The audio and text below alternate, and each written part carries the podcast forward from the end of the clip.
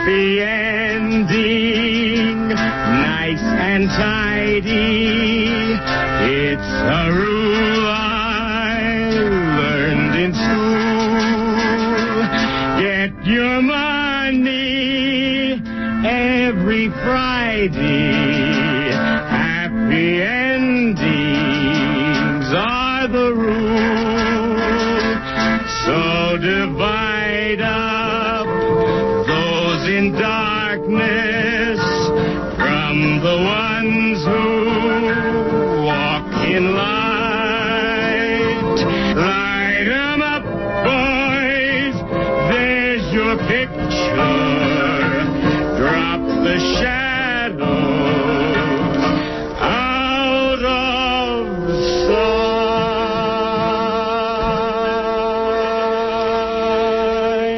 This is Jennifer Stone with Stone's Throw. Today is Tuesday, June 28th, 2011. So why is it raining?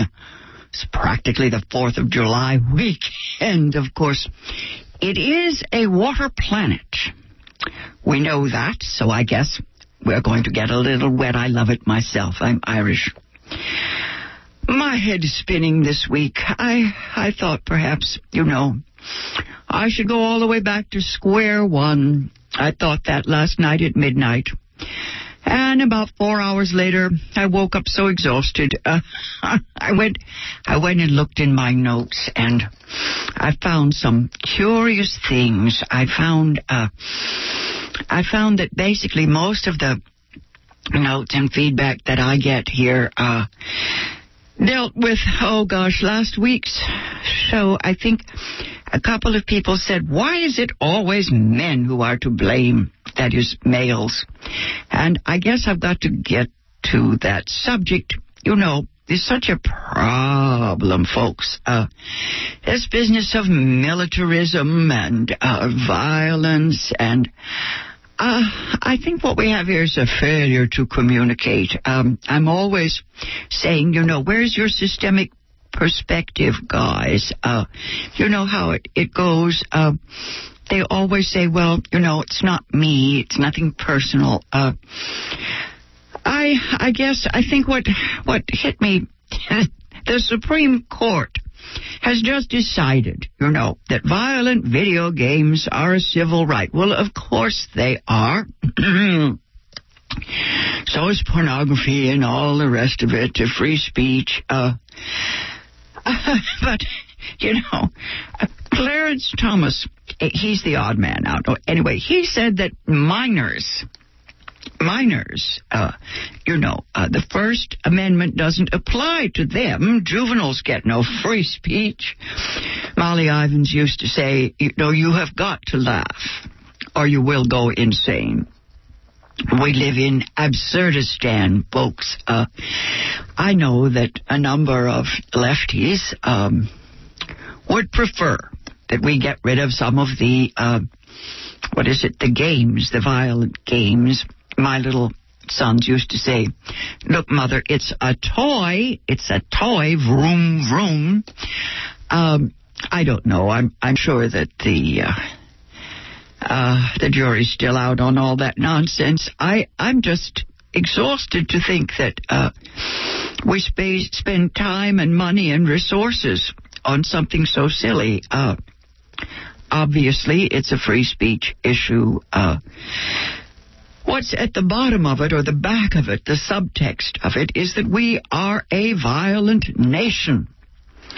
Uh, years ago, I remember a network television series. They they tried to talk about why America is violent, guns, guns, guns, and they talked about it for um, five nights, two hours a night, ten hours total. At the end of all this, they came to the conclusion that yes, we were a violent nation, but we were a nation primarily of violent males.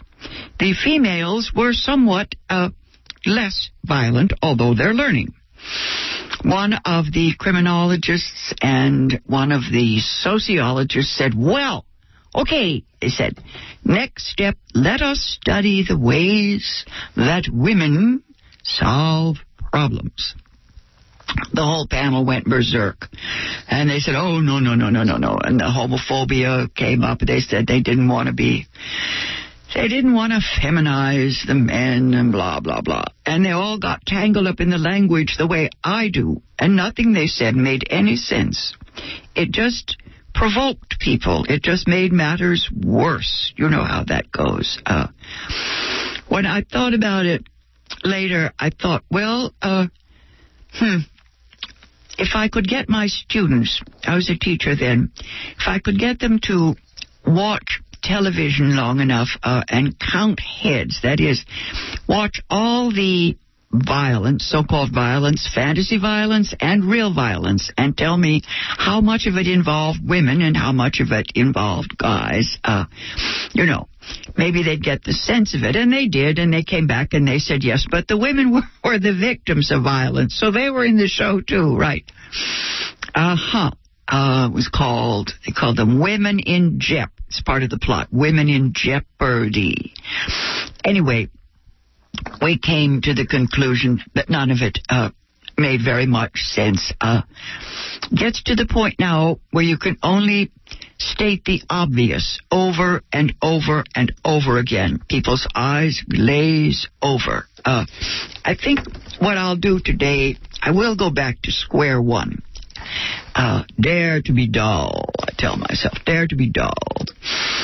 My favorite uh, authority, voice, on the subject of men, that is, male men, guys, is Phyllis Chesler. And uh, I read a bit of her recently on the air. Uh, she's, I think, out of favor at the moment because she was what we call uh, a party line feminist. You know, a feminist fist in the air back when it was the thing to do.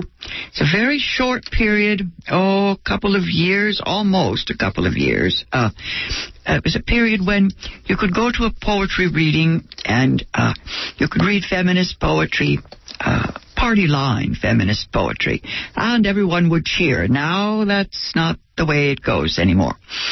Now it's kind of a given. Uh, but we don't. What is it? We don't deal with it. We just uh, we just accept the fact that um, you know violence is fun for guys. Uh, if one more person tells me that uh, violence on uh, on television is good for you, um, I, I I don't know. I think what it does is I think it numbs the mind and the heart. I think that's what the video games do.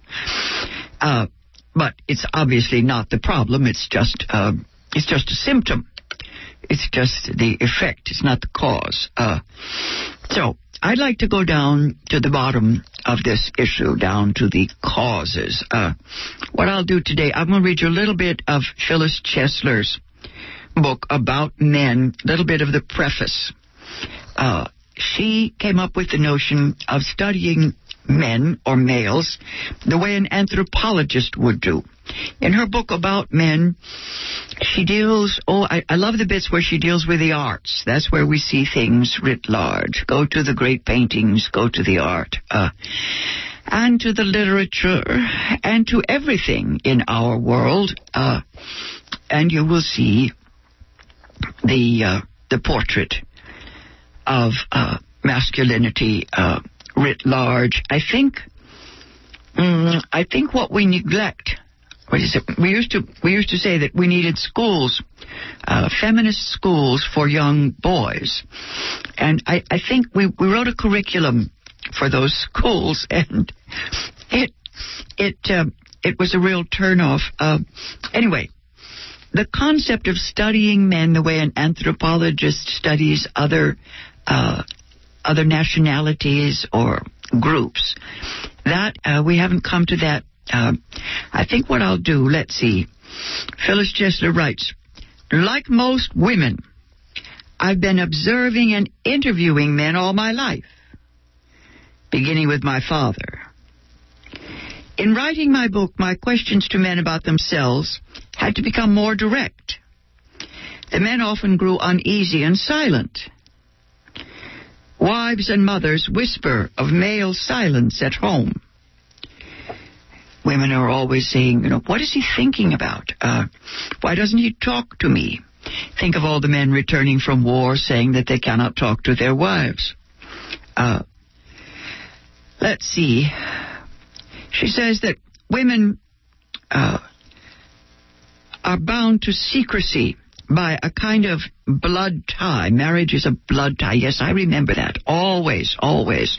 Protect male space. Protect male privilege. Uh, it's one of the first duties of a wife, sister, mother, daughter. Uh, it's the compassionate thing to do. Anyway, Phyllis Chesler says that as a psychologist and an author, I was often perceived as a woman with some kind of unnatural authority or with frightening pretensions to authority. Ah, there we go.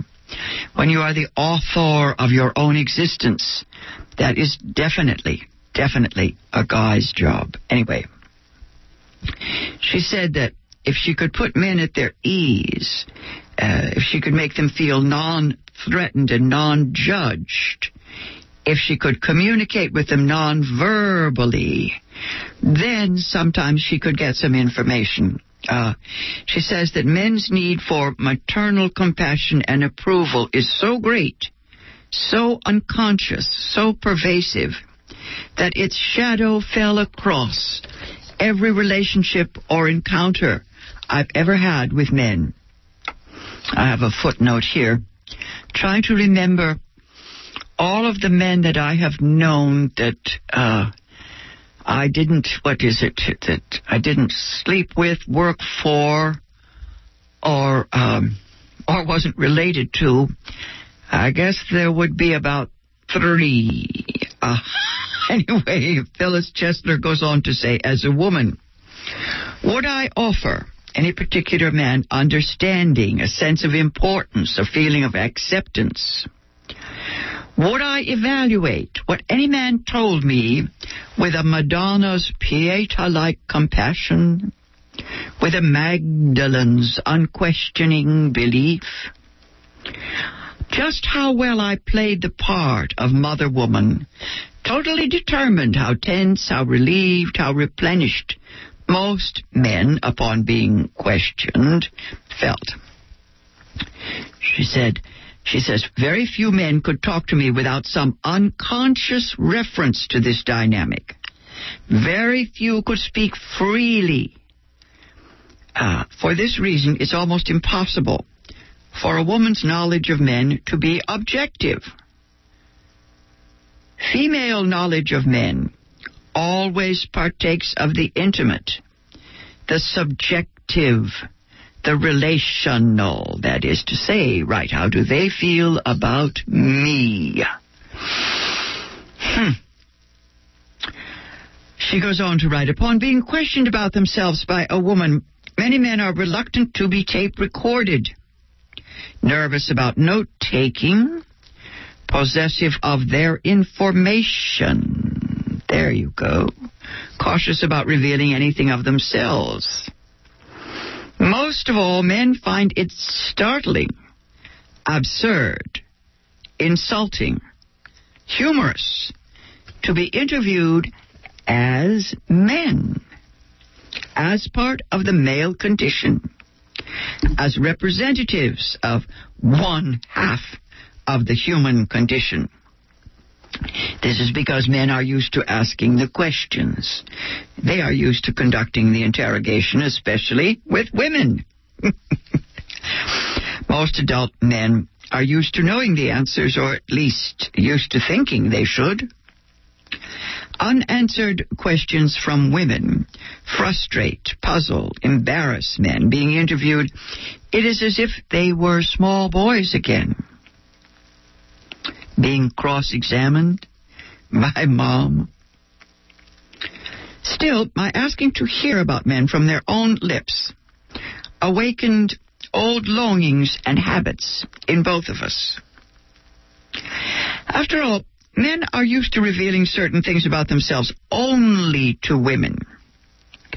Most men expect women in general to keep male secrets, cherish male frailty, and forgive male cruelty. Women in general try to assuage male insecurity and loneliness.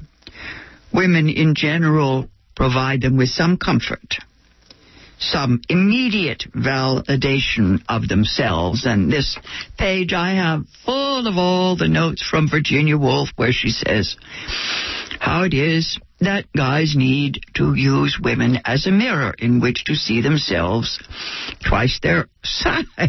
indeed, indeed. Rarely, says Phyllis Chesler, rarely do men unconsciously expect such unconditional compliance from each other. Adult men expect understanding only from specific other men, never men in general. Uh, they expect it in terms of mutual understanding. Well, I was thinking last week I was reading about uh, the death of Osama bin Laden, and one of his younger sons had said that uh, he broke faith with his father, never saw him again. When his father asked his sons to perform jihad, and he realized then that his father hated his enemies more than he loved his sons. I think that that's a serious confrontation. Uh, I think that if more men in our military culture could get to that point, maybe we would have a U-turn, a break in the chain. Uh, she goes on to say, it was so strange to be interviewing men, the, that is, men that she had lived with uh, in love or marriage. Uh, uh, I can't imagine. Here's another footnote. I can't imagine doing such a thing. I can't imagine talking to um, son, friend, lover, anybody, uh, as if they were an object. Uh, hmm. It's like they're creatures from another planet. Uh, apparently, says Phyllis Chesler, no ideology, not psychoanalysis, not Marxism, not existentialism, not feminism, can sufficiently answer questions about man's psychological nature. Here I have another footnote. I remember talking to a filmmaker once and asking him uh, why it was that um, men could not explain the the nature of rape, uh, why the movies about rape were so completely confusing. Uh, I said, you know, you're you're the ones who have to figure out why this takes place. Um, women uh, women don't know why. Uh, anyway, uh, for a woman, this discovery, the discovery that we cannot know man's psychological nature, uh, is equivalent psychologically to man's or men's 19th century discovery that God is dead. Any man, uh, human being, uh, who is unknown to himself, uh, well, he does not know who he is himself, so how can he tell me? She goes on to, to write uh, about the ways in which she tries to understand men. She says that first, she tried to read the books written by men and about men, and she found them, she said, uh, to be limited. Uh, she said the only people, the only males who spoke about themselves in a personally authentic voice were poets and novelists. Right, that's where I learned everything that I know about men. Uh, I think very few men have ever spoken to me honestly about what they feel. Uh, a few. Um, let's see. The male condition, as they describe it, yes, is different from the female condition. so, the best answers can be found, she says, in myth, in fable, in religious writing, and in painting and sculpture. Right. So, she says, go to the pictures. Pictures, she says, are much better than words. Hmm. The pictures, she says, tell her, that men have an intense longing to be able to create life and to be reunited with a loving paternal deity. Aha. Uh-huh. Okay. She uses Michelangelo's creation to depict the male godhead that gives life, gives birth to the world's first man. Mm-hmm. Along with the Bible, yes. I always like Athena springing from the head of Zeus. Ah, she says that the artist in her was seduced by images of men gaunt patriarchs, golden warriors, the haunted poets of romantic Europe, the masters of death in our own century, and by the images of men that I've known in my own life. then she talks about uh, the male portraits of, uh, well, those who were uh, her betrayers. As she said, and those whom I have betrayed in turn by ceasing to love them, by never forgiving them their fragility in the face of love. There's a great deal here about the danger presented to men. Uh, yes, uh, vulnerability. That's the biggie. The difficulty men have in expressing love, of course, is the threat, terrible threat to their own ego. Uh, and she goes on about the themes of Eden, um, the male sense of primal guilt and damnation. you remember Mark Twain when he writes about Eve, he says, uh, well, he he has Eve say in the diary of Adam and Eve. Eve says, uh, "Well, he told on me, but I would never have told on him. I would have perished first. When I first read that as a young girl, I thought how sweet it was of Mark Twain to attribute to women this higher motive. Uh, yes, that Adam went to God and told on her, saying that she's the one who said to eat that apple. He was a snitch. Adam was a snitch, yes. But I don't think that's quite fair. I think that Mark Twain was very busy giving women a higher moral status than they perhaps deserve. Uh, try to read the diary of Adam and Eve. I think that's the most uh, humorous, poetic, and delightful picture of man and woman. Uh, and one-upmanship, right. Uh, who's the noblest one of all? Uh, anyway, Phyllis Chesler goes on to say that men more than women seem tormented by exile from paradise, from innocence. yes.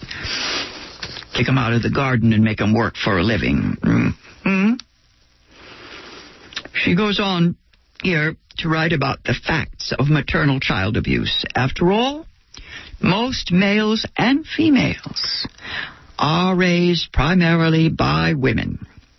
Maternal child abuse, a subject that I always run away from in terror. Uh huh. Paternal child abuse, well, uh, we always talk about, oh, unemployment stress or male biologically based short tempers. Yes, short tempers. Uh, Post traumatic stress syndrome. Right. Uh, take it out on the kids. Aha. Always we can make excuses for daddy's short temper. Uh, I was thinking of that the other day, reading about ancient Greeks and their warfare.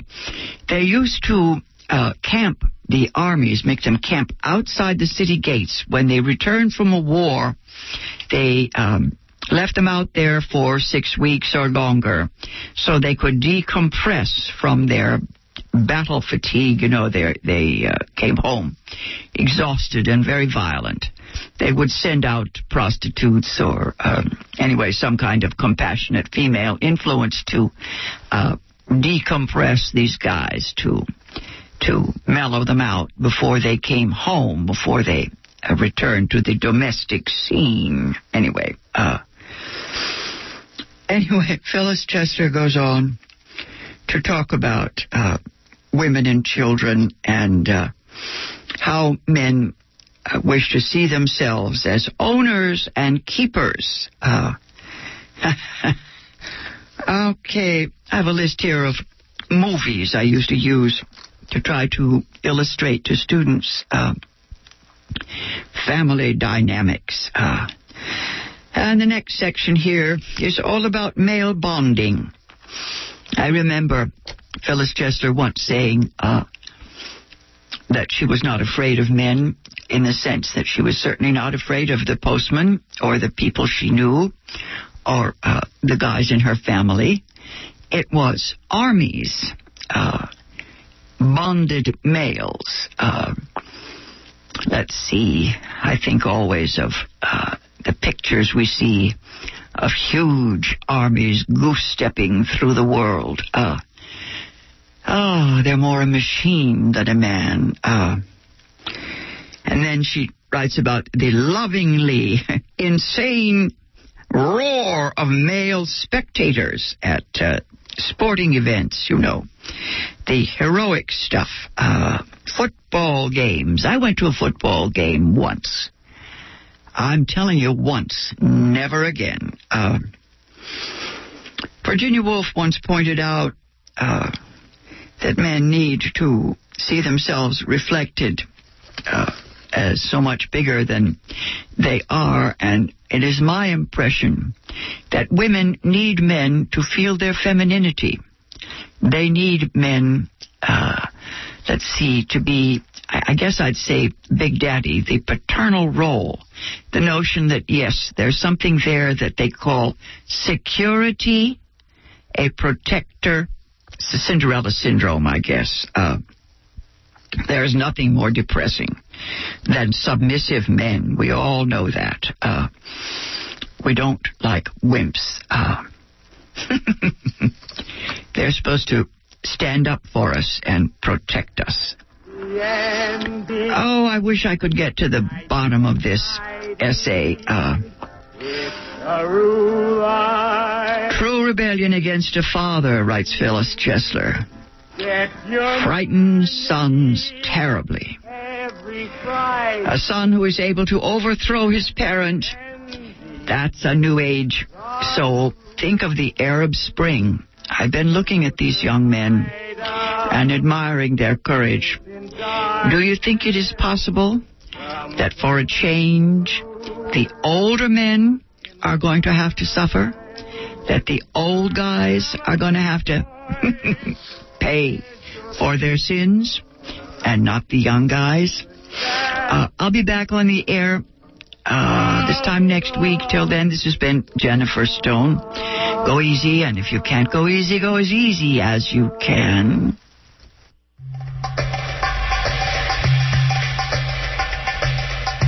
La Pena Culture Center proudly presents an evening with social critic and noted author Michael Parenti. Parenti will be discussing developments on the U.S. political scene, the Occupy movement, and the struggle against corporate capitalism. This event is Friday, January 6th at 7.30 p.m. Tickets are 10 to $12 donation. This is a benefit for La Pena Culture Center, an arts and culture organization located at 3105 Shattuck Avenue in Berkeley. We are wheelchair accessible and only two blocks from the Ashby BART. For more information, give us a call at 510-849-2568 or visit us at www.lapena.org. Thanks for your support.